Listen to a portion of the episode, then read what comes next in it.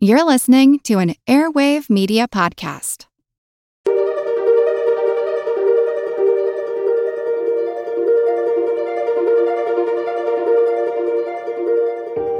Over 7 million different animals inhabit our planet. So, Angie, do you think we really need to describe what a lion looks like to the listeners? I don't know. I like- I thought about that. I um I mean, I think What can they teach us?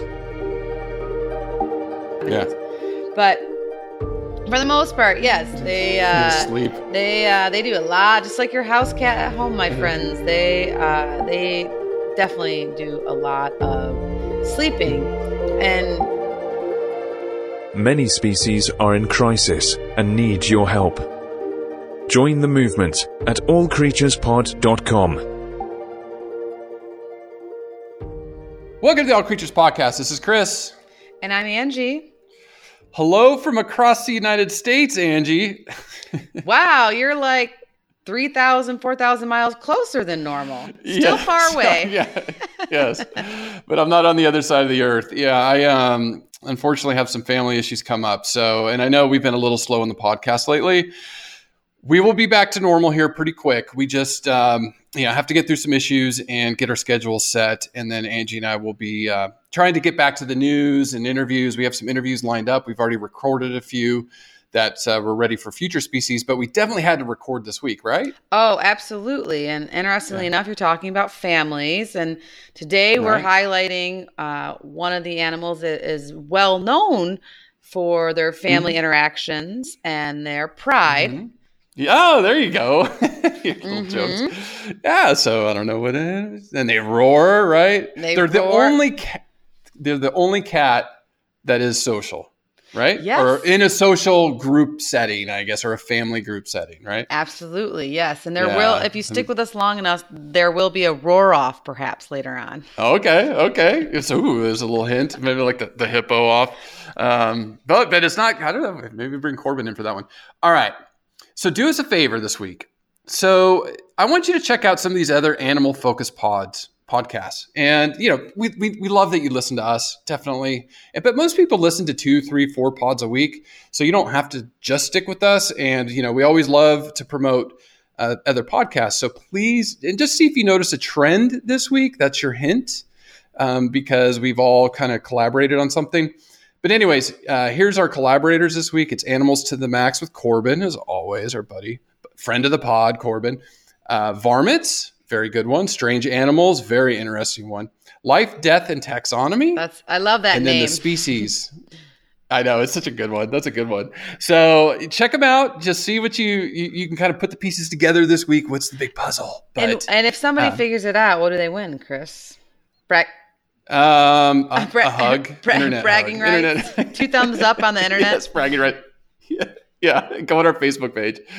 So yeah, the lion, Angie. This one we've been wanting to do for a while. I know you Oh, have. we've been talking about the lion for months now. So I'm very, and especially Yeah. since we've taken a, a tiny little break here, I was chomping at the bit to uh to to to record this and obviously to do the deep research know, about lions and try to understand because everybody knows general facts about lions for the most part. If you've turned on Mhm, TV or watched any Animal Planet or any Disney shows, there's a lot that in general people know about the lion. So today our goal is to, Right. of course, reinforce some of the things you might already know, but hopefully you'll learn a few amazing facts about lions that you don't know, and and you'll if you don't if you're not a huge uh, big cat lion fan, the goal of the podcast is by the end of the day you will become one because they are just an amazing, amazing, magnificent Yeah, they uh, are. They're beautiful. creature that uh, obviously many people fear and many Mm. pe- people endear. And by the end of the podcast, you'll be on. You'll definitely be on Right, the right. endearing side of side. Hopefully, Yeah, they're they're just they're just big little kitties, right? Just go give them a, a Uh, belly rub. yeah, not so much, not so yeah, much. yeah, no, but they no, are no, no, no. they are stunning. And, I wouldn't do that. And they and they do need our help. That is definitely will be the take home message. Yes, Um, that I is was very true. Uh, Mhm. I guess taken back and shocked. I didn't realize how low their population counts were. Yes, yeah, it's it's it's it's really really tragic what's going on, and you know the last episode we did of Big Cat was uh, episode five, the leopard, and Angie, I'll tell you what, we've improved a little bit since. I go back, I go uh. back and listen, and I'm like, I'm like, I thought we sounded pretty good, but yeah, I go back and it's we're, we're kind of robotic, and now I, it's just more organic. It's, it's pretty funny. It's pretty Oh, that's funny. great. I I should had to go back to those old. I don't know. episodes. I feel Yeah. like sometimes if I listen to it, then I get too critical. So especially, if I, I probably shouldn't listen to Yeah, old I episodes. Although I, I, I think Poison Dart Frogs was pretty good. Yeah, yeah. We, I mean, we got better quick, but it was just funny. When I went back and listened to like I forgot it was the elephants or something, or the rhinos, oh and I was yeah, like, that oh would be my god. painful. That'd be painful. Of course, Yeah, that's the, that's yeah. the one I sent around for friends. Like, how is it? And they're all like, oh, it's gr- great. Good. yeah. All right.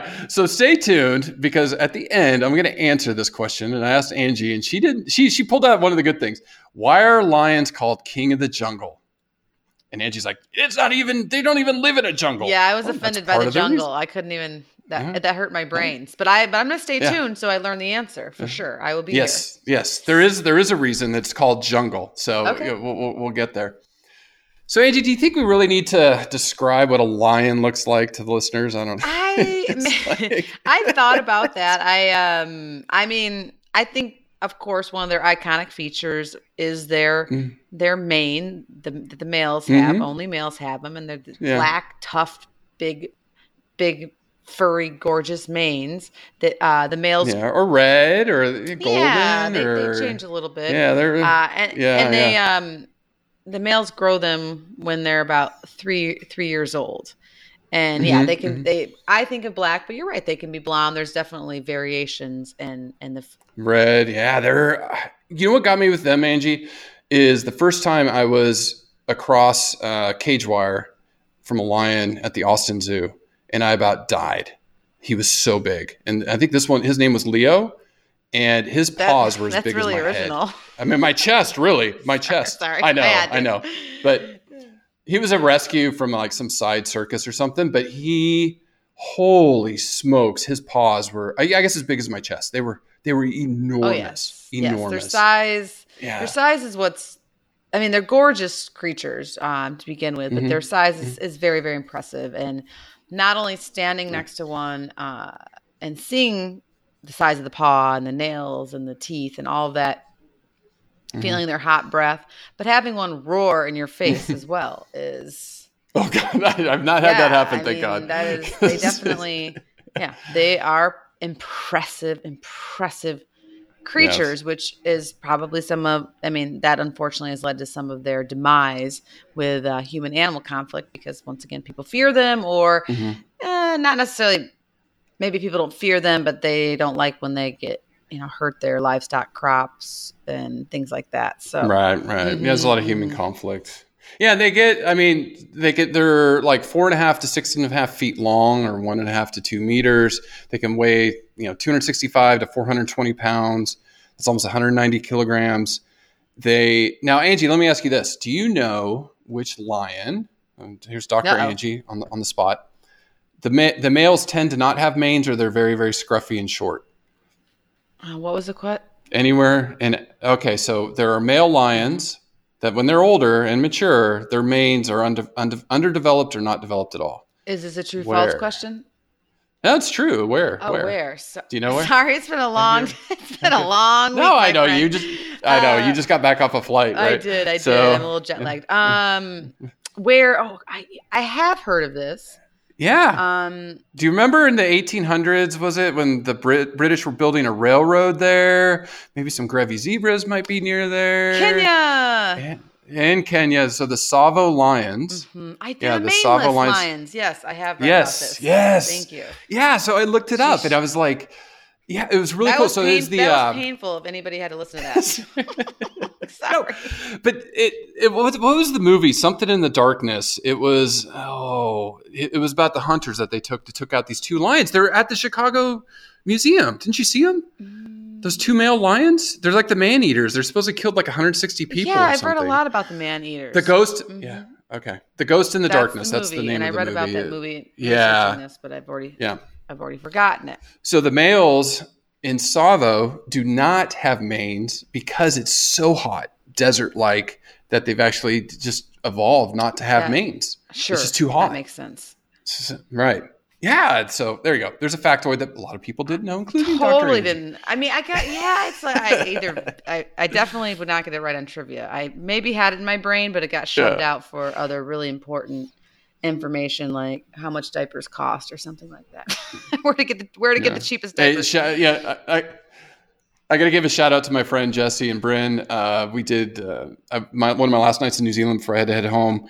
They uh, we went to trivia night and I saved the team. It was like some word mix of a movie character. It was really bizarre because me and me and Jesse are Americans, so the American stuff was was easy for us to get. But it was Forrest Gump, like, and I just yelled it. I'm like Forrest Gump. They're like, shut up, shut up. And they had to write it That's down and run up to the guy. So, anyways, yeah, that was a fun night, trivia night. Okay, so habitat. Uh, the this is where I think Angie, you're right. It's so surprising when you look at their historical range and now you look at their current range. Because historical range, they're pretty much all over Africa, except really the deep Sahara and the Correct. deep Yeah, Congo. deep jungle, deep right? desert. That's mean- where they they didn't penetrate. hmm Yeah.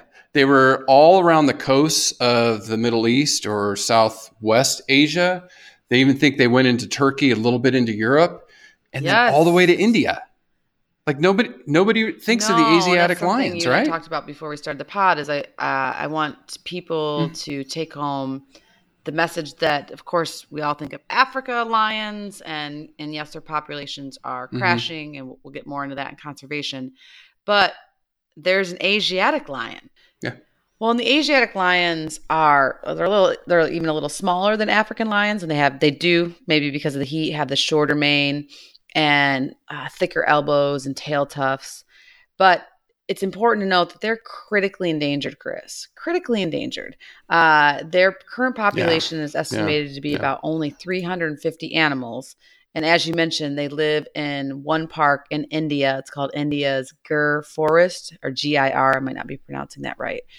So there's definitely, um, and Mhm, I'll, I'll mhm. mention one of the conservation groups that's fighting to save these guys towards the end of the podcast. But they're they're out there, and their population has just been so fragmented, and you know, obviously due to to humans and other issues, that's all that remains of the classic Asiatic line that, like you said, used to you know All the way. all, All the- over, all Yeah, over Asia. yeah. all the way from India all the way back to Africa, and it's just, yeah, it's just And crazy. now we're they- watching a, the, the potential population crash or demise of the iconic African, African, lion. yeah, the ones in Africa. You know, I remember San Diego Zoo. I don't know if they still have them because obviously predators don't live as long. We'll get to that, but they did have Asiatic lions, so that's how I remember. Uh, a long time ago, yeah, I think it was back when I was in college or something when I went. So it was probably you know last century. Um, so uh, yeah, it- very interesting with their habitat and their evolution. Now we've covered evolution in the leopard episode, so you know I, that's why I like to do it a lot in those episodes. So if you really are nerdy about it, like I am, you can go back. Like But really, general- really nerdy. No, Yeah. no, it's super Yes. interesting. I always learn a lot. It is. It is. And there's going to be more. There's going to be more of this because, you know, this is the Panthera lineage. That's the one we've already talked about with the leopards, the lions, the tigers. And, you know, there's 37 different species of cat, wild cat, domestic cat. Now, the scientific name of lion is Panthera leo. So if people didn't know Leo, the sign of Leo is the lion, right? Now, evolutionary speaking, their last ancestor died out about 125,000 years ago. So the the lion we had today in their final in this current form has been around for about 125,000 years. Okay. Pretty Long long, time, you know. yeah. It's probably about yeah, but as long as humans. I don't know how humans, but 100 200,000 years. So they they used to live in southern and east Africa. That's where they evolved. Now they did evolve into the two species subspecies that are still here today. So you have Panthera leo leo, and these are the ones that actually left Africa 25,000 years ago to go to Asia. Mm-hmm. So it took them about 25,000 years to get over there, and now they're pretty much extinct everywhere except that one little pocket. So then they're also in North Africa, West Africa, and Central Africa. Now, the lions that are in East and South Africa are a different subspecies, and that's Panthera leo melanochaita. And this was really cool fact about evolution. And this will be my last little evolutionary fact. the American cave lion, Angie, used to roam Ooh. from Canada to Peru, and it was there. It was actually a subspecies of today. You know, so there was a, a, an extinct relative to today's lion, and they died out about ten thousand years ago. And that was when, the, for whatever reason, I think you and I need to talk about this sometime. This mass megafauna extinction in the Americas that happened. Yes, And- it's and I go to our museum and I just Mhm. Love going through. Well, I don't love it because it's like Yeah. what the heck happened to all these animals, but going through the extinct species of rhinos and giant Yeah. sloths and giant armadillos and Yeah. it is and they have you know they have the makeups that look what they would have looked like or whatever Right. Right. and it's just crazy. I mean, Yeah, what, ha- what happened? Yeah, I know. I know. I don't know. I, it's something I've seen one. I mean, humans probably hunted out some of them. Yes, some. But I don't think I don't think humans could have hunted out, out all of these I don't large. think so. I mean, you would think no way. There's no. Mammals? There was something. way. there was something. I think that, I did read something about it being like a, a small asteroid impact or something might have had an effect. So I don't know. I don't know. It's it's yeah. We got to research that one day. Final fact: uh, We've already talked about the largest cat ever. That was Smilodon. You know, five to eight hundred pounds. Stand it stood about forty-seven inches at the shoulder, but the American cave lion was almost as big. So there you go. There's some something new. Yeah, yeah. Now, Angie, it's a tough life being a lion, huh? It is. I've had the I've Yeah. had the pleasure of seeing them in Africa um, on two different Mhm. occasions, and both times they were hard to spot because they blend beautifully into the grasslands, um, especially during the dry Right. season with their brown brown tannish coats. Uh, Hmm. So how- they were hard to find, but guess what they were doing? Sleeping, right? Yeah, that's all they do, right? That's all they do. That's all they do. And everybody's everybody wants to go see lions in Africa, and, and it's like there. It's usually this like, I mean, It- I- I- it's not a letdown yeah, to see yeah. anything for me um, in Africa. But yeah, their uh, their behaviors aren't going to be as Exciting. perky as a lot of the other species. And of course, they do do stuff. And I'm sure some tourists have had the luxury of either seeing them maybe at watering holes at nighttime, dawn or, du- or dusk or dawn. Mm-hmm. Or, of course, the nature photographers sometimes can catch them hunting, things like this, or people that follow them Mm-hmm. day in and day out. Some of these long term behavior studies that you read about that where they've been studying prides of lions since like the 60s or 70s. Yeah. But for the most part, yes, they. Uh, sleep. they uh, they do a lot, just like your house cat at home, my Yeah. friends. They uh, they definitely do a lot of sleeping, and but they're cool, cool animals. Yeah, and of course they don't. They sleep because they're conserving energy. You know, it's just that's what predators do. They expend so much energy in hunting, and then you know they they eat and gorge, and then digest, and then go out and hunt again. Except the male, the male, you know, probably a little bit more active patrolling. But Angie, you know, you talk about the ecological niche of the lion is so critical to being the top predator of Africa. I mean, it's just Absolutely, like I- I mean, I really feel like deep down, it's one of these iconic species that everybody has a connection to. Everybody either read a story about a lion that they love, or um, even from, like you said, an um, astrology point of view or religious point of view. Just there's they're just so embedded in our culture. There's movies about them. The Lion King, of course. I just watched that um, on on an air on, on the air flight to Oh? Boston. yeah, with uh, with Xander uh, for the first time and kind of seeing it through his eyes. Luckily, he's he didn't quite understand some of the the not so nice things that happened in, Mhm. in that Disney. Disney always has an interesting way of having Yeah, some kind of uh, some kind of negative thing happen to Yeah, one of the parents or whatever. But that's a different topic for a different day. But it's a great movie. Anyways, everybody for the most part has a thought about a lion or have Mhm. hopefully seen them one at uh, Mhm. your local zoo.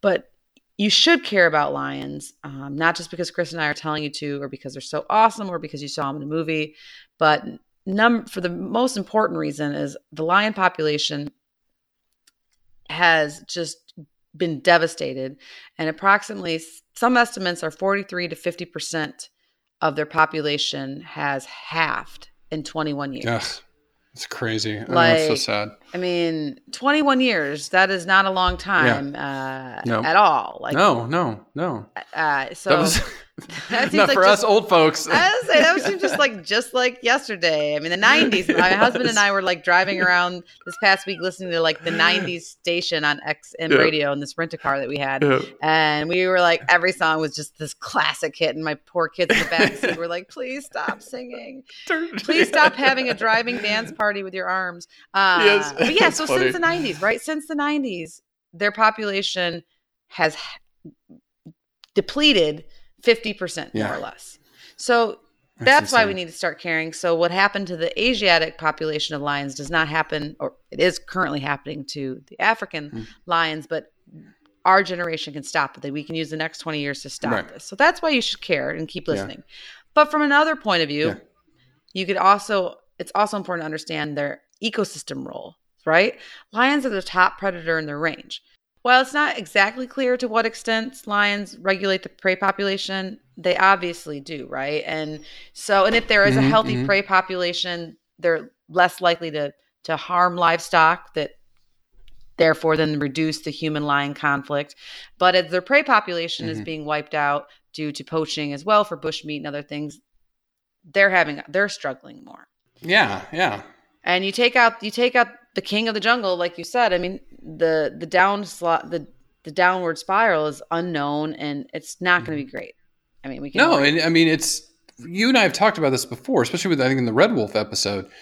You know, when they reintroduced wolves back into Yellowstone to keep you know the elk population down, it had a dramatic effect on the environment. absolutely You know that all these other species depend on beavers and and all you know raccoons and all these other things. So a top predator, you you you just can't t- be taking all these things out, uh, these niches out of the environment and expect it to stay the same and not have a massive effect on other species. right So yeah, Right. That's why you need to care. right and and then Yeah, and, yeah. and then lastly i mean there's huge economic importance to humans like if you Mm-hmm.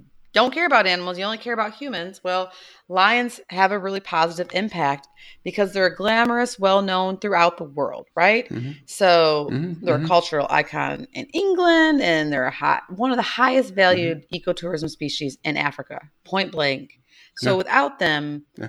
i mean that's going to be a great economic loss to all the communities surrounding these reserves. you know, whether they're a lodge manager or a jeep Mm-hmm. driver or a, a guide that need these lions Yeah, because see people love lions. I mean, think of. Yeah. I mean, how many? Yeah. I mean, you and I, of course, are Dorks. like animal dorks, Yeah. but like yeah. junkies. I don't Yeah, know what yeah, the right word. Lovers, animal lovers.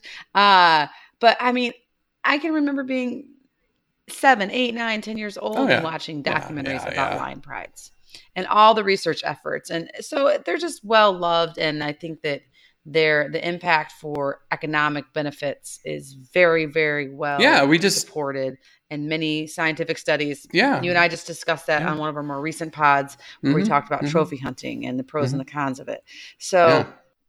I think that it is, I mean, besides the fact that, like I just said, they're just beautiful, powerful creatures. I think there's, there's, there's so many reasons to care about them. So hopefully you'll keep listening Yeah. to this podcast. If, if you're Yeah. not convinced, Yeah. hopefully we'll have you convinced at the end of this point. pod, right? Yeah, so they, in the wild, they, they only live, like I said, predators have a tough life. They only live eight to ten years. You know, it's it's not this long life in, in the wild, and then and then under human care, they can live up to be twenty five.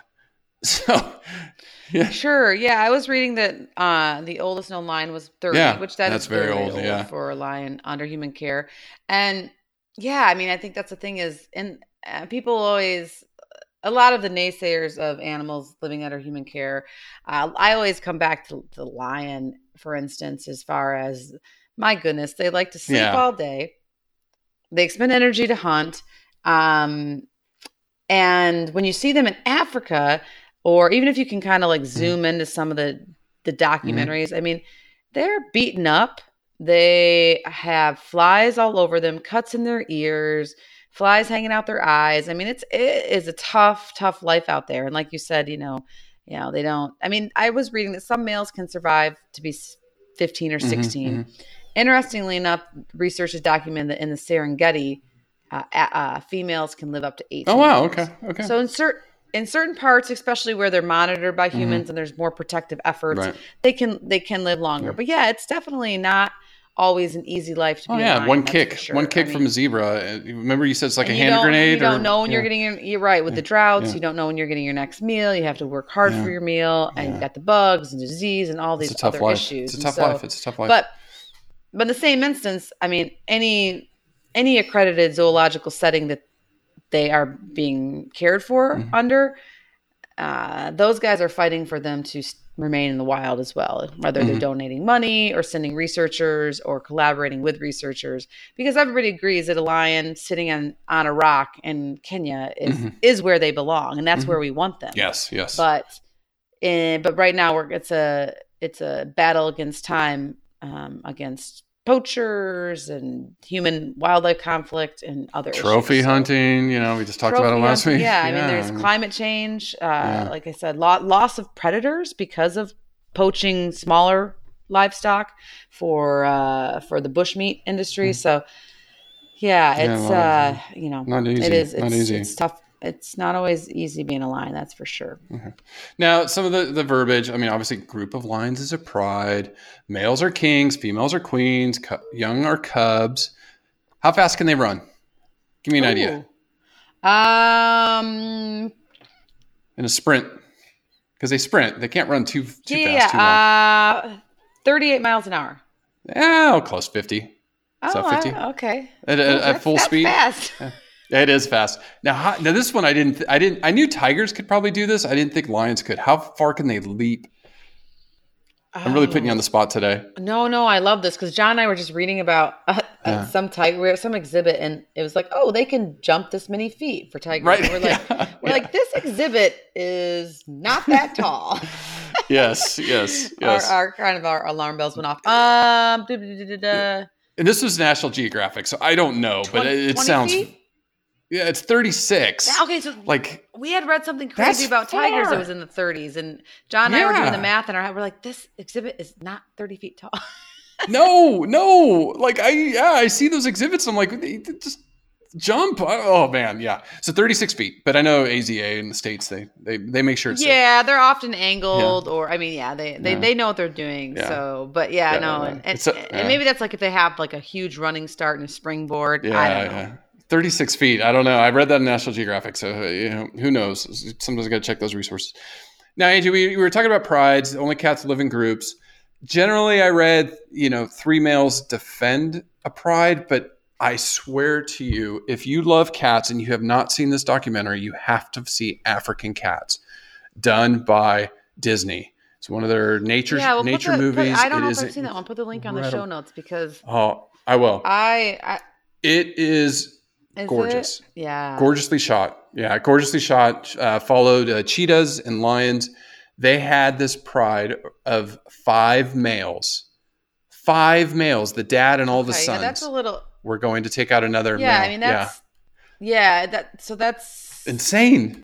Yeah, well, Chris, that's that is really interesting, and I, I need to check it out. And Mhm, I mhm. think the biggest thing for the listeners to, that don't already know this is that lion prides are a fission fusion fission. Blah, blah, blah.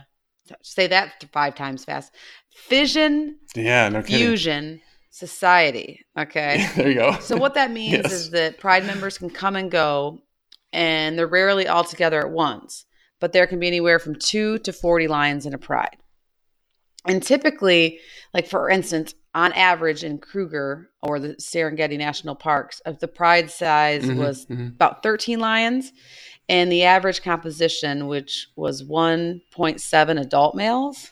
So like one and a Mm, half. okay, I don't know. I don't know which Yeah, half yeah. it was. Ha ha ha ha ha. Yeah, But uh, yeah, yeah, yeah. and yeah. then four and a half adult females. I'm sure it was her better half, I would imagine. yeah, yeah, Uh, yeah. and 3.8 subadults and 2.8 juveniles. And so, I pretty, you know, it, it's probably rare to see a pride of, like you said, five five males. Oh yeah, crazy rare. It's got to be crazy rare. But what but what isn't rare is that males get kicked out um, after they start to become a threat to the to to um, to the the leader, the male leader. They'll Mhm. get kicked out, and then a lot of time, these immigrant males will form coalitions, usually consisting of brothers. and Mhm. it usually takes um it usually will take a coalition of males to then they'll be nomadic for a couple years building up strength and then they'll seek to take over another pride and they need this coalition of at least two or more to basically sometimes take down the male that's there Right, right. and so coalitions and studies have shown that coalitions of three of or four males tend to rule a pride for a little bit for longer time, like three years. So in general, the male or males, whoever uh, typically the, the male that is in charge will rule for about two years before Yeah, he's taken that's it. out. That's so, it. Yeah. Right. It's not really a long, not, not really a long goal go at it. Um, and they do say that coalitions, like in the video that you said of uh, of four or more, are really rare. Yeah, because yeah. it's hard to keep them together. There's always, you, you know, you've got a lot of siblings. It's always, it's always, it's always hard to keep one in line. Yeah, right? exactly. There's always that. There's always that one sibling. Yeah. We all have them, right? That's you. Uh, Um, yeah, that's, that's you and your family. my dad my dad used to he had this joke and it was so funny he had this joke joke there's three of us uh, uh, there was two girls and a boy but he would always say like people like how uh, you know how many kids do you have and he would always say i have three one of each and i'm kind of like the black sheep a little bit in my family Yeah. so finally you know after years and years of him making this joke it always makes people laugh i said i said dad i I, ha- I have to know like Hmm. you always say like oh you have one of each kid like what does that mean and more importantly am i like the weirdo bad one Like, you know what i mean like what is like yeah. you know and he just started laughing he's like no my dad always said because my dad was one of three Yeah. himself he's like my dad so my grandfather always said that joke he's like i don't get it either but i always tell you what it, it like lightens up the room and makes people laugh Yeah, yeah, yeah. so anybody who has three three kids can make that joke or whatever. But anyway, so but right, there's always one in the group, Yeah. and Yep. and so it's hard to keep these coalitions always together from the male point of view. But yes, they they they often are needed to throw out whatever male is in charge. Mhm, mhm. And now from a f- point of view from the female pride behavior, right? That was all male pride behavior and how Mhm, they mhm. battle and and they fight to the death sometimes. Like they'll fight to the death. They do, Yeah. Chris. Yeah, that is Yeah. also something for, you know for kids are listening or whatever. It it, it, Yeah, it is. sorry. It's not. Yeah. I mean, the Lion King, King is not. It's not una- inaccurate, right? Like it's it's. uh They they will sometimes, and and and that's why lions rarely, even during breeding season, they rare like whatever Mm. one gets the female first, whatever. Like Mm. they rarely engage in fights because they know that it can end really ugly, right? Yeah, and yeah. and sometimes it has to to take out the male and then often the male will retreat because he just knows better you know he know he knows he knows better but now interesting Well, then I just want I just want to say real quick too. You, you know, we always talk form and function, and so the the main is really to protect their necks in fights. absolutely chris So Abs- it'd be interesting to see the the Tsavo lions how they fight. sure if there's more you know, injuries or le- maybe less maybe Yeah. less initiation or Yeah. something of fighting so yeah they're Yeah, not trying to yeah, fight but they need you know that's the thing is the the the dominant male in the pride is the one that's going to do the most mm. breeding and, and have the most likelihood of mm. passing on his genetics offspring. So yeah. it is it is something that people you know that that that obviously and certain individuals want to become. But females are a little different for their pride related behaviors. Females are typically lifelong residents in their mother's territory. Mhm. So the female pride mates, they don't compete or fight with each other and they don't display any kind of dominance that's been observed in many other matriarchal social systems. Um, so, and also too, related females often have um, the same reproductive cycle and they'll cross suckle their Mhm. cubs. And all of this cooperative behavior encourages non dominance, discourages dominance. Like they all kind of care about each other and they want to make it easier for communal cub raising because these mut- they all benefit from these mutualistic behaviors of, of keeping their, giving their cubs a chance to um, to live long you know to live long and prosper and they're complex. I mean, those are some complex. oh I. I mean that's why i just i like us doing a little you know splice of podcast about the be- the pride behavior in general i'm like nope let's just Mhm. watch watch the the movie that chris is going to put on the show notes because yeah, yeah, we're yeah, definitely yeah, not doing justice. yeah, yeah. Well, and hopefully too, when you talk to our lion expert that we're hopefully going to be interviewing Yeah. here in the new future, near future, I'll want his expert opinion on a lot of the different. Yeah, the, it's a very, very Mhm. complex, but of course well understood and has evolved for their benefit. Because yeah, as you mentioned when we started this whole segment, is they're the only cats that are social. It doesn't it Mm-hmm, mm-hmm. it doesn't really make sense with you know what benefit are they you know are they getting out of it? And researchers kind of go Mhm. back and forth on what is the benefit? And usually they think that some of the benefits of all of this pride social structure behavior is once the pride is if it's solid and there's a good male and lead Mhm. that it helps defend against other other lions eh, basically other prides for territory Mhm, because they need a mhm. pretty they need a pretty Mhm, good uh, size of territory to hunt in and to help them survive so yeah just just you know very very interesting Social behavior. yeah, very interesting social behavior. And, but yeah, in general, they sleep about 20 hours a day and they become active in the late afternoon. So if you are on safari, that's probably the best time to see them. And pretty much they're just going to socialize with their pride. And now mm-hmm. hunting will usually take place at night, which is why, or early hours in the morning when they can like ambush their, mm. Ambush their prey, which is why it's probably hard for us to like, you know, just to see, to See see, that, what's, yeah. what's going on. Uh, Well, Yeah, plus the no, heat of the day. I mean, they, you know, expending energy. yeah, Yeah. and um, and of course I won't go uh, too much into detail because I just can't do their It justice. Yeah. yeah their communication and their behaviors when they are interacting the four hours that they're awake Yeah, a yeah, day. yeah. I just can't do it justice, but they have these beautiful greeting rituals of rubbing heads together, tails looped in the air while moaning to one another. I mean, probably like what you've seen on The Lion King uh, or in other and uh, other uh, books or shows, and male just like your cat at home uh, males and females will mark their territory by spraying vegetation with urine and uh, scuff marks. Uh, females spray occasionally um, and this behavior starts when they're about two years old.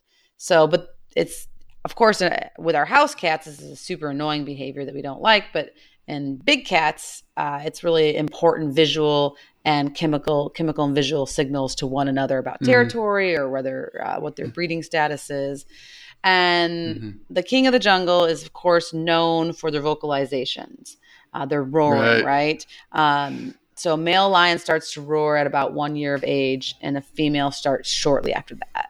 And with the right Mhm. conditions, a lion's roar, Chris, how far do you think it can be heard through the savannah? Oh God. Um, two clicks. I don't know. Five miles or close. eight kilometers. Oh, yeah, like I can't okay. run that far. Forget about it. So Yeah. Yes, it's Yeah. very you know on a on a good clear day. That's that's you know he's he's claiming his territory across across I was eight just, kilometers. you know, I was, just, I was just telling somebody the other day about Allison, and you know, people, if you have not heard Allison Kennedy Benson's interview, please go listen to it. She is phenomenal, and she talks about her experiences in rhino relocation. But I was just talking to somebody the other day because you know I would love to do documentaries on on these conservation experts that we interview, and how she was in that boma by herself and she heard the roars and they kept getting closer and the gruffs and they kept getting closer and closer and then they were outside the boma and all she worried about bless her heart was how to protect her I her, know. her I just got goosebumps. She's such a good soul. Yes. Yeah. Yeah. I know. It, yes And I Yes. I I'm I'm not and I love Allison to pieces and she is amazing because Mm. when I heard lions outside my tent when I was in Tanzania, I I didn't care about anybody else. I'm just like, all right, it, do we have guards out there tonight or what? Because I, they they are getting closer, but I think they were interacting or fighting or hunting, so they didn't I didn't get super super close. But now, Mm, but. I didn't have the factoid that you know. For all I know, they could have been five miles away. I just yeah right yeah. But way, yeah, yeah, no, when yeah. you hear that in your tent, Yeah, you're yeah. a little bit like, oh snap, what in Oh, the yeah, world? I, I would have I'm like, what in the world did I sign up for doing this research? Holy, I just I just want to look at wildebeest. Yeah. Uh, but yeah, they obviously. Um, Yeah, but no, yeah. it's really really impressive, and um, and yeah, they'll stand or crouch when they're roaring, and of course, it communicates with their pride members and their territory, and it can be aggressive towards other lions. Lions will also roar in chorus, uh, which they think might be uh, like some kind of social bonding. So now I, I guess you have an a, a, a expert that can roar I- really well, right? I do. In the house. I have I have my uh, my fellow Pride member and my, the king of my jungle, if you know what I mean. Um, yeah. but yes, no, I want to I want to bring John on if it's okay with the listeners. This, if uh, to have him on again because he this is one of his favorite animals. He's always I've always been the dog person and he's like the cat guy. Which Mhm. you know, I guess opposites attract, for, rightfully so. So, but with that being Yeah. said, he has worked with um, lions for years, and so um, yeah. So let me let me go get Yeah, him, yeah. and then you can ask him some questions Yeah, yeah, what it's like yeah, yeah. to be up and close and personal Yeah. to these guys. and he's back. John Mio, How's it the going? king of his pride in Gainesville, Florida. That's what Angie. That's how Angie built you up. Hey, so yeah, yeah. I mean, it's great having you on because you know, especially people that that have worked with these animals. What is it about lions? Like, just what is it? What what draws you to them? Uh, well, the the first, the interesting thing is, you, you know, Angie's introduction and um, your introduction of me. That's one of the funny things about lions is, and and one of the things that I think people don't understand is that males aren't really in charge of the pride. It's a female run. Yeah, that's it's true. female run. yeah. So uh, men pretend they're in charge of the pride, but really it's female dominated, and, and females are the ones ruling the Mhm. roost. As uh, any male who has a who lives with a, a significant other who's a female understands. It's, the it's very, pretty much the same Yeah. thing. So uh, you know what, what do I love about them? You know, um, they really are incredible animals, and uh, it's funny because I like to say a cat is a cat is a cat, and so if you have a house cat at home, Mhm. then you real you basically to some extent know what it's like to work with a lion. Except lions are much Mhm. larger and Bigger, yeah, much bigger. potentially kill you if they Yeah. wanted to. Um, but Yes. the yes. cat behaviors you see at home are very similar to the cat behaviors that that we see with with the other big cats and specifically lions. The Mhm. difference, the biggest difference, is the social system, um, Mhm. which you guys are talking about, and um, Mhm. they are truly the only social cat. And I say that the only social cat, Right. even including your house cat at home. I don't really think if you have house cats at home. You kind of know that they don't really need you. They don't really care about you. You're mostly just a servant for them, right? That Yes, you know, they're- they're not Yeah. hanging out with you. I mean, you know, some people are like, "No, my scruffy kitty loves me." Maybe, but Yeah. you know, if, if you were to die tomorrow, your cat would probably eat you, and your dog would not. You know, yeah. Dog would mope. But- yeah. The, ca- the cat's whatever. like, exactly. For a week. you just yeah. for a week. I, I just Yeah. think that socialization, you really see it in the in the lions. You really, and that's the only truly social Mhm. cat, and that's what fascinates me about them. That's what uh, I enjoy Mhm. with them. So working with them, and I've worked with them in several different institutions and settings, and um, Mhm. you have to learn not just about the species, but you have to learn about the social dynamic of your own particular pride, and then you have to learn how to mesh that all Mhm. together. So it's it's really kind of cool, Right. and for me, I started to, to notice and get into this. Um, I noticed with the different animals, the different prides I worked with, there was kind of a trend where there was a male um, who was supposedly in charge, but really the females would boss him around, and usually two females, and you typically have one dominant female who actually does run the group, and then a, a, female that's a little bit more subordinate. So when I worked with a, a group, there was Kia was the uh, uh, she was the dominant female, and she ran the roost, and she was really assertive, and she would try to put all the other animals in their place. She would put the other animals in their place, and then you as well are her caretakers in our place as well. You know, Max would like to pretend he was the dominant one, but he was just a really he was afraid of her, and then he just wanted to be loved on by us. And, and when I say loved on, we did not get in with the enclosures with animals. We didn't go in with them. It's just not a good idea because if they have a bad day, you have a really really bad day. Uh, but they would rub up against the Right. side of enclosures, and, and if you did so safely, you could kind of interact with them uh, somewhat there. And then you'd have Monty, who is just a sweet, dopey subordinate who just wanted to stay out of everybody's way and, and just kind of wanted to, to do her own thing, you know. And you had Yeah. these great relationships with them, and you built these Yeah. great relationships with them, and it was it was a lot of fun. It was a lot of um, great interactions with with these these enormous cats. And they they all have different personalities. That's what like you're explaining different personalities. You know. Oh, And, absolutely. Yeah. Every, every single one has a different personality. Every every animal I've ever worked Yeah. with has a different personality, and that Yeah. goes that that shocks people, especially when you're working with animals like gazelles or Mhm. antelopes, who you just think, well, whatever, you know, they're just they're Grazers, yeah. lions. Yeah, they're grazers, and that's all they Yeah. do. Well, they had different personalities, but the cats definitely had different personalities, different likes, Hmm. dislikes, toys they liked, areas they like to lay in, food they like to eat, you know, that sort of thing. Um, the great thing with working with them is they're they're a highly intelligent animal. You know, I, I really love. Uh, I mean, I love all the animals I work with, but Mhm, the intelligent ones are so much fun to work with because Yeah. they figure things out. They work with, they work on problems. They, you know, change their environments around. They really do all of these things. Right, And, right. Um, I got to work with them and do a lot of operant conditioning training, which I know is, is near and dear to Angie's heart, and she talks Mhm. about a lot. And so, training these animals is an incredible way to help them help themselves, is to help them with their own um, management, their own husbandry Mhm. needs. And and the coolest thing Mhm. I've ever done by far is to help train not just lions, but mostly with lions, where we did voluntary blood draws. Which you know, you Mhm. go to the doctor. You're supposed to go Yeah. to the doctor every every uh, year, once a year, and Mm. you're supposed to have blood drawn to check your levels, to, te- to check Mhm. the, your uh, the statistics of your blood, and they can figure out lots of different things about your health with your blood. Well, we take blood for an- animals as well, but usually with the big ones that are are dangerous, you have to mobilize them first before taking their blood. That can cause issues with the blood itself. It can change some of the factors within the blood. So if you can get a uh, we call a blood draw that's voluntary, the animal just stays put, is awake, and you can draw blood from them. It's much better. Uh, you get better accurate readings of their blood, but it's better Right, for right, the right. animals too. And so that's what we would do. We'd bring the the lions into this uh, little smaller kind of enclosure thing. It basically looked like a dog crate, essentially.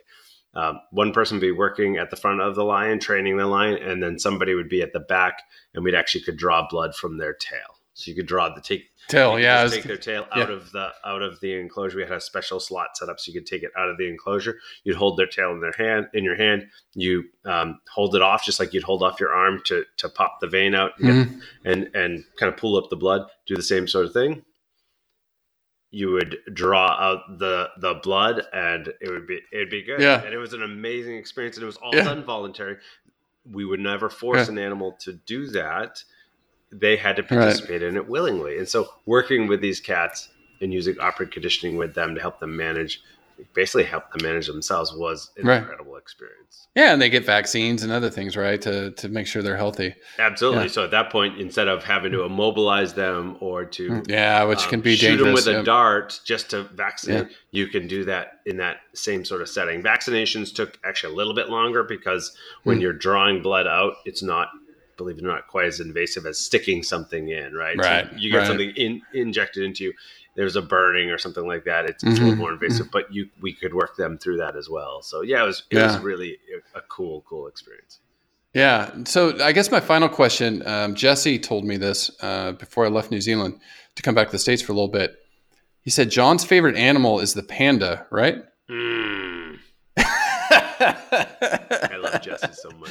He's such a great guy. Um, we'll, we'll save that for the We'll panda episode. later. Um, pandas have the, the images of pandas have done a tremendous amount for conservation and yes. and awareness of the issues facing animals, and for that I really appreciate. we'll, we'll save it. We'll save it for a panda episode. Absolutely. All right. So we're gonna have a uh, a roar off right between you and Angie, like the hippo off, which you won hands down. Uh-huh. I Yeah, did. yeah, yeah, I mean, so I don't- and Okay. I, I love Angie so much. She she does so many incredible things for my life, and I, I, I but and you know when you have somebody that you love, you want to protect them, and I, and I do want to protect Yeah. her, but at the same time, she just keeps putting herself in this situation where I just can't protect her. You know, I she's asking for these things. She's asking Okay, to okay. compete against me. When I've worked with these animals, I've spent my Uh, life working with these animals. So Yeah. I, I've honed my craft in many different ways, and vocalizations is one of I studied as, All a, as a person who studied vocalization. So I Uh. don't understand why she does this, but she does this, and that's the way it goes.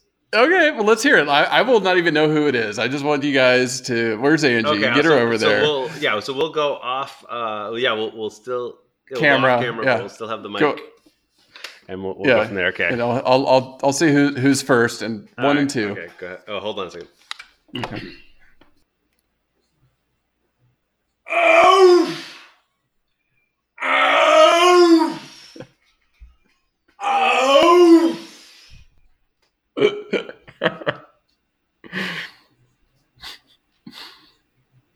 Oh! Oh! Oh! Oh my god, this is too funny. This is too funny. Wait, where are we going? Well, I'm sorry, John, you lost. oh, I think you lost after all that buildup. I just, Well, I he, yeah. Well, we have to. I well, I'll have to splice in the real one next. yeah, he he went oof, and you were more. Urgh. I don't know. I can't do it. Yeah, you were. You were a little bit That more. a Ar- lot other than you were a little ar- uh, more our woofy than normal. yeah, I think there was more oofies than normal. sorry. Tonight or Just a couple. hey,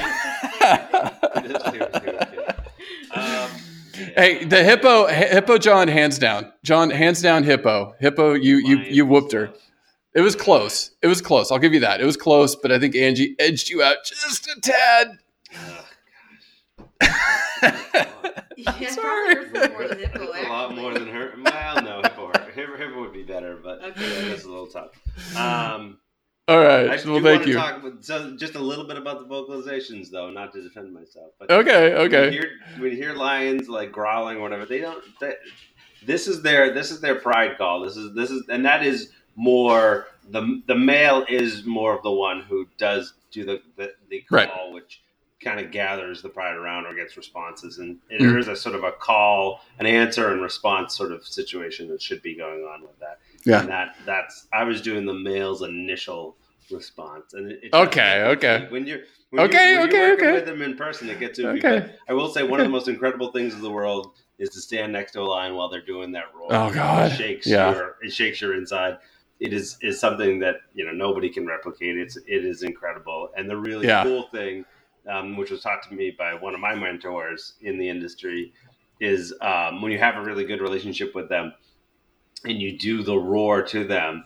You, they will, they will start to roar back to you, and they will do. That's crazy, yeah. That's you. cool. It's really, really Okay. cool. You can kind of get Okay. the whole pride of lions going. Have you ever had them do that with you? Respond back to you? Oh yeah, Yeah. That's so cool. Oh, Okay. Yeah, Okay, so so here, here's the test. Here's the true test. The next time you two are at a zoo with lions, go off in the corner somewhere and start roaring. Well, to see what so it, it, it may or may not work with just random lions. That, that's the thing. It may not Yeah. work with Oh, random they, lions they have because to know you. yeah, it's again, it's a Okay, kind of a pride gotcha. So there gotcha, are, gotcha, gotcha. There are calls between prides. So one pride Right. will call, but and they're they're sort of trying to keep another one back, but they're not going to do a call and response to another pride. Gotcha, So gotcha, they may gotcha, think I'm gotcha. an Okay. lion at that point. You Yeah, obviously, obviously. so they would, you know, they, they wouldn't be like, "Hey, come on down." They'd be like, "Whoa, look at that guy." They probably would go really Yeah. quiet because they wouldn't want me to try. They would want to just hide. They would. They, I would probably Yeah. say so much. So, and I wouldn't want to do that. yeah. but yeah, it's, it's a No, really no, cool no, thing. no. So, um, you know, Yeah. I, I have to admit defeat where I have to. So, congratulations, and It was close though. I mean, it was it, hey, it, it was close. It was close. I just I thought, guess there's too much from- too much partying this weekend is, is the problem. yeah, and I I should always. I should I've heard them early- form before there's going to be a. You gotta do your focus. Yeah. Yeah. Congratulations. All enjoy the rest right, thanks, evening. John. yes, you too. Oh, there goes John with his tail tucked between his legs. Oh, head down. I'm oh, sorry. I had to be honest though. Toes. He he did think he had that one in the bag though. So I he, I was surprised. I you you came in strong, Angie. I well, gotta. he asked me if I if I wanted to go first, and I thought that was part of my strategy. I was like, I'm gonna let him go first, and then depending on how deep his call is, or if it's you know how Yeah. I might have to go in a little bit different. S- You know, I'm, I'm gonna try to go. I can't get points in the volume, so or the the Yeah. depth of it, the vo- the roar. Like he probably does sound more like a lion with Yeah. the deepness. I can't. I- So I went more for style. yeah, yeah. So uh, Well, and I, uh, you just sounded like I've heard the lions in the morning at the zoo, so I've that's kind of what I've yeah. imagined, well, here, you know. let- so yeah. Well, let but me he was- play he a little close. bit for the listeners so Yeah. they can make their own choice. Okay.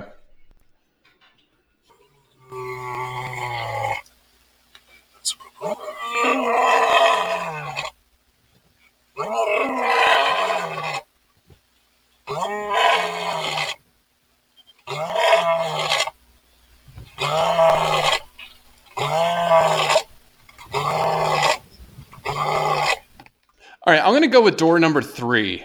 as being the best. we, we both suck. it's so hard to get that pitch though. It's so guttural, you know, it's so deep. So I don't know. I go back, John just had that oof, which I didn't. Yeah, he, I mean, he knows. He he knows Lions Boy better than I do. So um, yeah, it was good stuff. Good stuff. So Yeah, well, it's the the best part is that Xander, our four and a half year old, he, uh, you know, the kids are like, "What does a cow say? Moo." What does Yeah. a, uh, you know, what does a dog say? Woof woof or whatever. Mm. What does a lion say? He like knows to go like, oh, make the. He doesn't say roar like a Yeah. normal kid would be like roar. No, no, no. He doesn't. He, he, he even that one thing. you did was good. Even the one you just did was good. So you, you've got the edge on him. You got the edge on John. Sorry, Thank sorry, John. It's- I love it's, John. uh, I love John's those- brother. All those vocal exercises Yeah. I've been doing to Yeah. enhance the podcast listening experience. Yes. Just kidding. I wish. uh, love you guys like family. All right, so let's talk about nutrition. What do these things eat? let's, lots definitely. of lots of plants and grass and lots of uh, brush. No. Yeah, I know. they eat your they eat your they eat your favorite, Angie. They eat it. I know, They- and that's okay. It's the Yeah. circle of life, right? Um, it- it's part of it. They are, but they're pred- they're predatory carnivores, right? And so Yeah. they have to they have to. I mean, they're definitely going to eat zebras, but they eat wildebeest, and they'll. I mean, they Mm. Warthogs, warhogs. gazelle, Yeah, I mean, wildebeest. Yeah, we said the antelope. Now I will say this: they eat my favorites too, Ange. Do you know where? oh no, You ever seen that? Uh-uh. Botswana. Really? Botswana. Like juvenile baby? Yes. Baby. No, uh, yeah, more young adults. Really? But they can take down elephants. Yeah, they can take down elephants. I've seen it. Um, documentary, large prides, living in the desert, very tough life, and they get what they can just they chase it. Yeah, they just wear them out and they take down an elephant. Well, like that's insane. is. That is. That is. I can't even visualize that. I'll have Yeah. to. You'll have to uh, put a Yeah. link on the show notes. Uh, yeah, I'll see if I can Mhm. find it. Yeah. But I do know that they frequently bring down prey that are much bigger themselves. However, this tidbit of it. Cape Buffalo. Oh yeah, Cape Buffalo for sure. Yeah. Yeah. Um, This tidbit. This tidbit. This. Let me try that again. yeah, there you go. This tidbit of information I found uh, really fascinating, and I had I did not know this. The showy males, and I think what that means is the males with the prominent manes uh, of age, uh, have more difficulty hunting than females because they can't be as conspicuous. I mean, they've got these big, fluffy black brown manes uh, that probably doesn't hide them as well as the females. So, thus, Chris, in general, females in a pride do the majority of the Yep. hunting. They do. They do. You know oh, that. oh, yeah, I I know, know no, that. yeah, I know the the women, like John said, they run that. They run the show. Yeah, they do most of the hunting. Yeah, it's amazing. it's amazing. isn't Yeah, yeah. And now, uh, but interestingly enough, the males are still more aggressive during feeding than the females. Mhm. Even though they probably didn't kill the prey, they still, you know. yeah. Like, still- "Ah, I need my food. Well, they're defending the, you know, the males are defending the territory against other males, and so it's a give and take. It's a trade off. Yeah. I did. I did read that females tend to kill smaller or mid-sized prey, and when the males do hunt, they go for bigger prey. So Cape buffalo, maybe a giraffe, something like that. Um, Wow. Now, it was interesting too. If a single lion, at least this is data from the Serengeti, if a single lion is hunting, they have about an 18% chance of getting a kill. Okay, Mhm. so you know, not very good odds. 18 out of 100. No, that's Yeah. one out of five. Yeah. Yeah. Now, if groups of two or more are hunting, it goes up to about 30%. So it almost doubles. Okay. So, three, yeah. Yeah. Yeah, so I mean that's where the the hunting in groups is definitely much more effective for sure. Yeah. sure. Oh yeah. Yeah. And then Which we all know safety in numbers, strength in numbers, all yeah. that. Um, yeah. Yeah. There is no I in team. No, no, no, no, no. And the males eat, you know, it's about uh, whenever they do feed because they gorge themselves, right? They, they they eat ingest a lot of meat and then rest to digest the, the protein. They can eat up to 43 kilograms or 95 pounds. The males at one Wow. sitting. That's insane. Huh?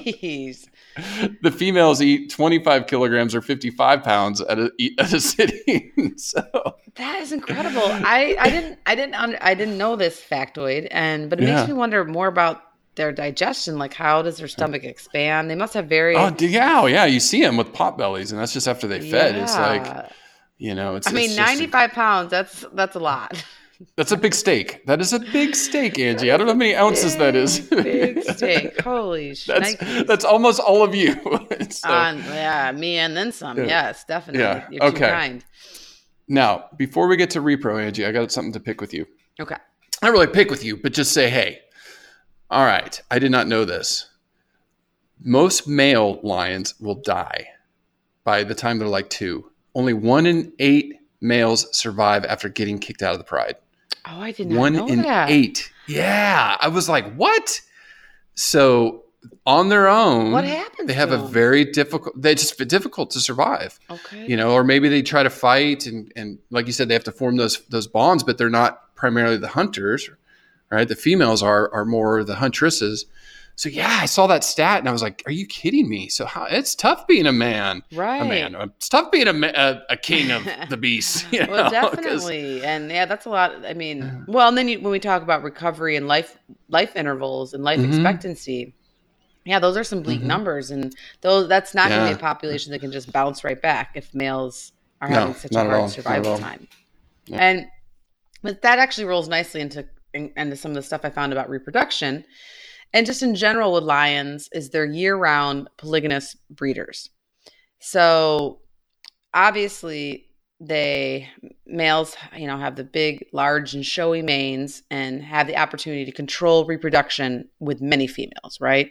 Polygynous when they're actually ruling over the pride.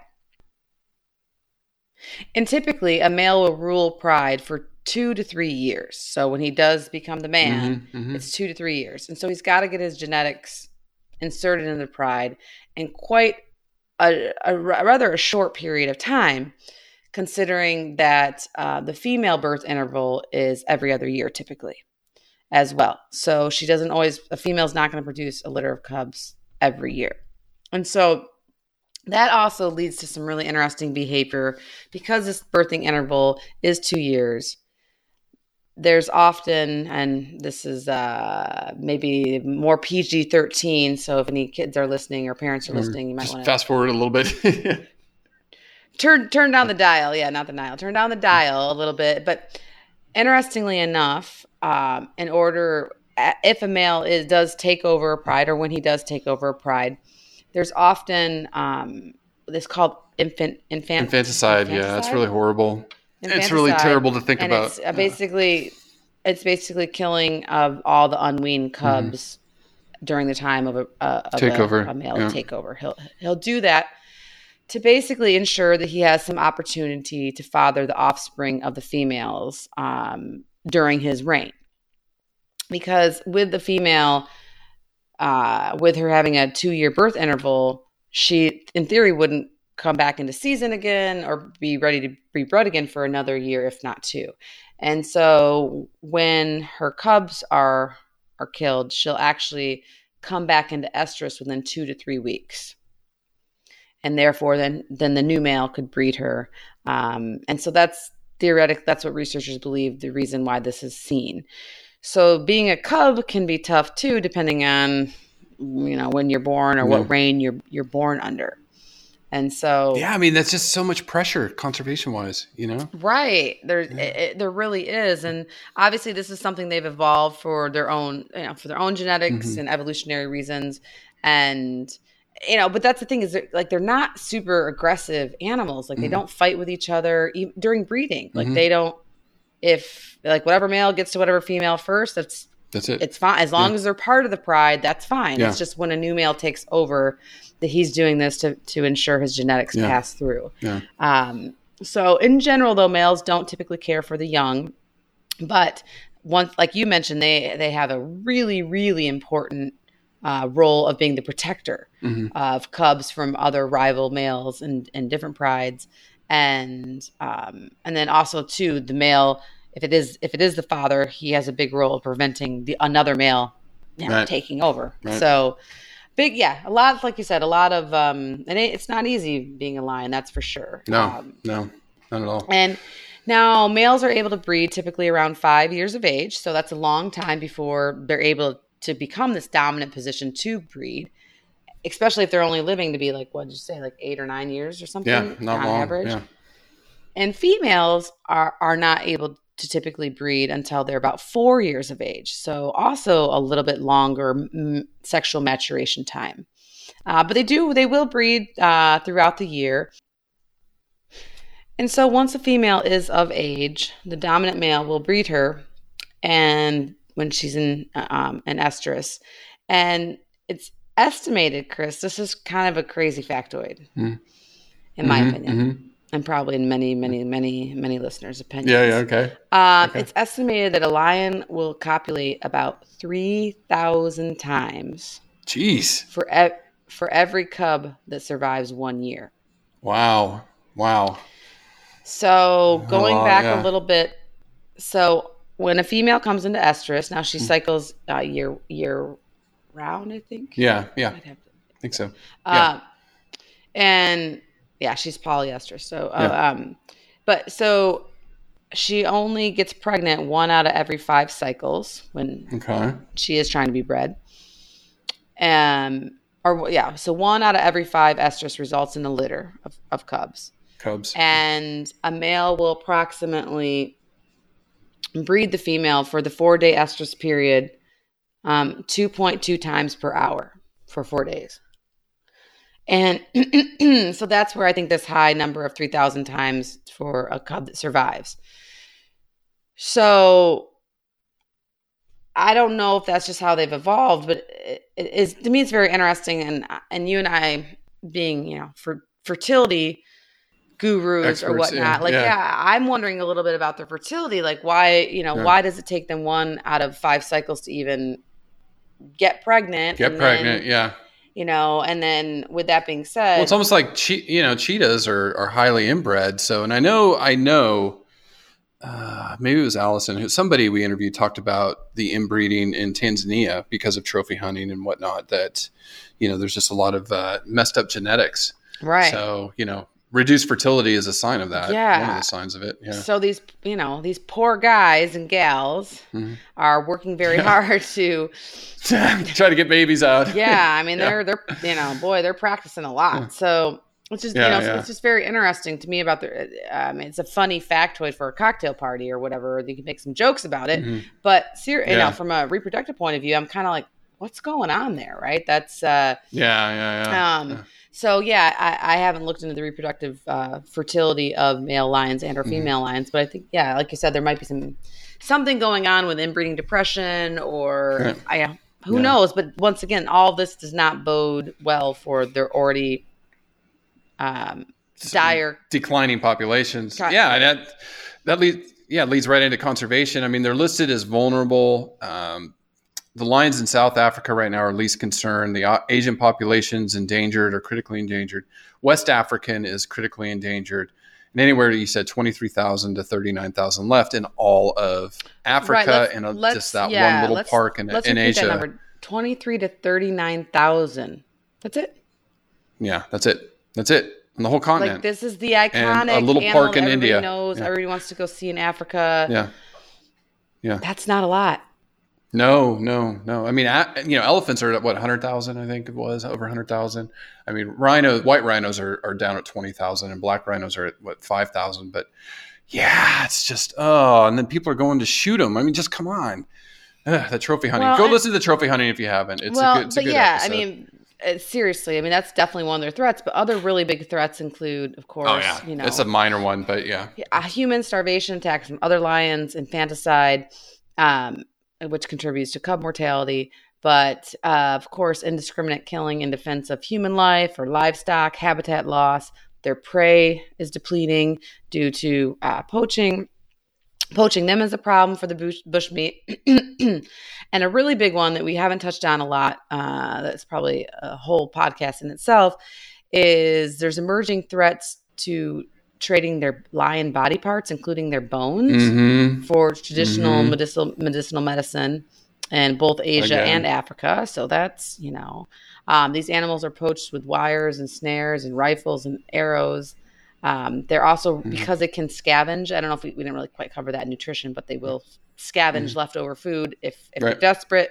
But they're therefore they're really vulnerable to intentional poisoning of carcasses Poisoning. Yep. from sometimes from livestock farmers. So, Mm-hmm. and then as Chris mentioned, of course, trophy hunting. So it's just like ah, you know, and I think we we talked we touched on the end of the trophy hunting segment that you know they've got that issue going on, but I think it's important to focus on a lot Mm. Address of other other sustainability yeah. issues because Yeah. there's a lot you know there's there's a lot of issues it's very complex it's not just one thing Yeah, um, yeah. that's helping or one thing that's helping them or one thing that's like hurting them it's very complex and many many many layers to this complicated puzzle that has unfortunately been unsolved in the past years and horrifically declining with their numbers you know 50% of their Right. population last Right. 21 years so All right. Uh, uh, so before we get to organizations, real quick, conservation tip of the week. You'll like this one, Angie. And I, I was looking for a good one. Energy tip: You should wash your clothes in cold water. It cleans just as well. And in actuality, the warmer the water, the less effective your detergent is. So Ah. for stains, you want like cold. science Yeah, you think hot cycle, oh, it's going to clean better. No, it actually hot cycle actually ru- can ruin fabric or or erodes it quickly. Now, I will say if you were sanitizing something like diapers, okay, reusable diapers, you want the hot. But some of these newer washer machines you can get, they actually have a sanitized cycle. So it washes in cold and then it will run it hot and then rinse in cold. So if you have you know, a washer machine, wash your clothes in cold and it cleans them better. Absolutely. And I've Yeah. been doing it cold for years. I've got some real stinky boys in my family. I, I'm I'm John. a very stinky lady. I'll be the first one to admit it. I do a lot of exercises. I'm at the horse farmer all the time. I'm in Florida. It's the swamp. And I have seen no ill effects of washing the clothes in cold water, except for it's helped our energy bill out big time Yeah, a lot. and That's our clothes, you know they make detergents so nice and we use um, one that comes in a, in a cardboard box uh, with powder from i think it's seventh generation so we don't have to buy plastic that way and i mean i wouldn't i sometimes i do run them in hot once in a while like if yeah if i have a diaper in there or if i'm thinking like okay this is really you know i really need to sanitize this because maybe i don't know somebody wet the bed or something um it Mhm, wasn't me mhm. wasn't me but Yeah, yeah, yeah. uh, but honestly they don't come out any better like uh, it, Mm. there's just really no need for it, like you said, unless you're sanitizing. All right. So who should we be supporting? Who are who are the big big ones? Oh my goodness, Chris. I've been waiting for this segment. My besides the roar off, I've been waiting for this segment all all podcast. Do you know why? Why? Because who is one of my favorite conservation dudes to talk about? Uh, Besides my husband. He's my number one. Or John. John's number one. Chris Uh-huh. Mortensen's number two. That was that Leo guy. I guess his name's Leo, right? So, yes. So Leonardo DiCaprio, Leo, Yeah. is working with and also one of the the founders or brainchild or his foundation is of a group called the Lion Recovery Fund. It's been in uh, it, began in August 2017, so it's about a little over a year old, and they can be found at lionrecoveryfund.org, and they have a great presence on Facebook. But what this is, it's a powerful initiative led by the Wildlife Conservation Network, which I think we've highlighted before. They're one of the big players with many, many programs and uh, projects. But the Wildlife Conservation Network and the Leonardo DiCaprio Foundation you were waiting for this one for so long. I, I, I, I saw it like four or five months ago and I screenshot it on my phone. Mhm. I'm like, I can't wait till I get to talk about this. um, but no, no, it, it is. It's very, very cool because besides it being part of the Leonardo DiCaprio Foundation, him doing amazing things for conservation, what all actors and people with big, high power names should be doing, whether they enjoy conserving wildlife or plants or helping people. I really think that people in power Mhm. should be giving back. Uh, people that have more should be giving back more. And he does this. Mhm, and mhm. so the Lion Recovery Fund receives input and guidance from an array of technical experts and partners in the wild. They work in over 14 countries. They have 28 projects, which I'll touch on in a moment, and over 20 partners. And they are a solution based group. So, one of their goals, which Chris and I touched on, is there's all these ha- fragmented habitats that lions live in, which is potentially reducing their genetics and hindering their survival. One of the solutions the Lion Recovery Fund has is to uh, protect and connect existing parks or reserves that have been fragmented um, and to and transform these landscapes where lions and other wildlife because if you save the lion if you save the dominant predator you're going to save a lot of the prey species as well. And then of course also we've talked about the economical impact that lions have to the people uh, the local people who live in the area due to the parks and ecotourism so if you connect some of these parks and you work on uh, helping out the existing places where safe places and acquiring more safe places for lions to to be, you'll inevitably help out people as well, right, for their livelihood. And they are very clear. Lion Recovery Fund ain't messing around. Their goal is Mhm. Are you ready for this? Their goal is to double Mhm. the number of lions by 2050. Wow. Okay. Okay. And so That's crazy. Okay. They want to basically undo the damage that we've done in the past 21 years. That's Twenty years. Yeah. Yeah. Yeah. Yeah. Oh, damn. Okay. I'll check. yeah, It out. Yeah. So my hat's off to them. Every dollar goes towards conservation. They do anti-poaching stuff, law enforcement. They help local communities live with lions to help reduce the, the conflict. Uh, their their their webpage is just amazing. So that's www.lionrecoveryfund.org. They have updated stories. They have a really cool story section. And so recently, Mhm. like uh, last week, they posted about how lions are returning to Malawi's Liwonde National Park as their populations grow. And they have this beautiful story with the animals and they tell you all about how this, they give good news too of like what some of their work Right, is right. doing.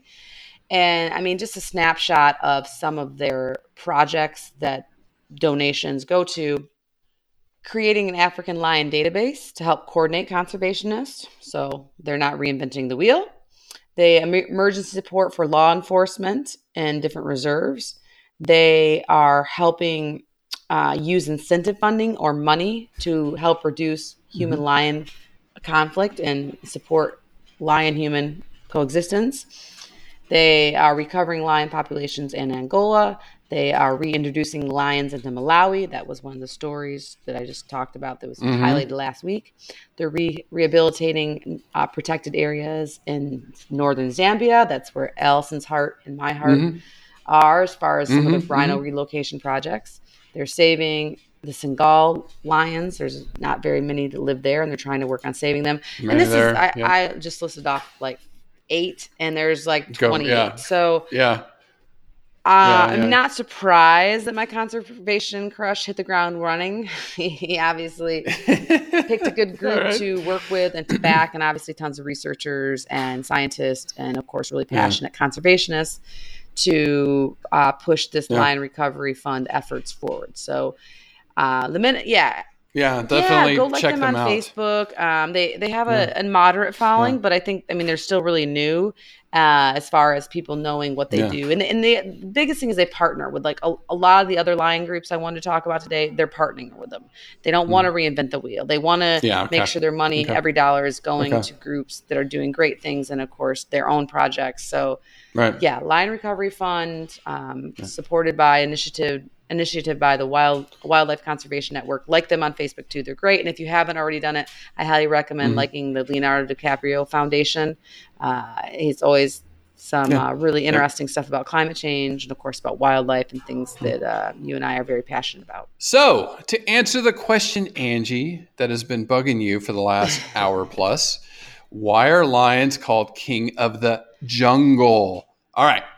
First, jungle is a word in Hindi. All right. But it means is uninhabited place. So it could cover the savannah. It could cover any Ah, environment. Doesn't necessarily mean like trees and vines. right dark like we think of it right so that is why the, it was king of the jungle it's just uninhabited places now obviously lions are the apex predator in the you know from asia over down into africa hyenas their main competition we kind of talked about that in the hyena episode so you know again there's they're, they're still thought of as king of the beasts now you know, first human interactions with lions, early cave paintings in France, and they find them like cave lions, you know, uh, all these other things. But where they get the king part is the Sumerians, who were in, you know, the Middle East, Mhm. were the first to call a leader a king. So you're Okay. talking 4,000 years ago plus.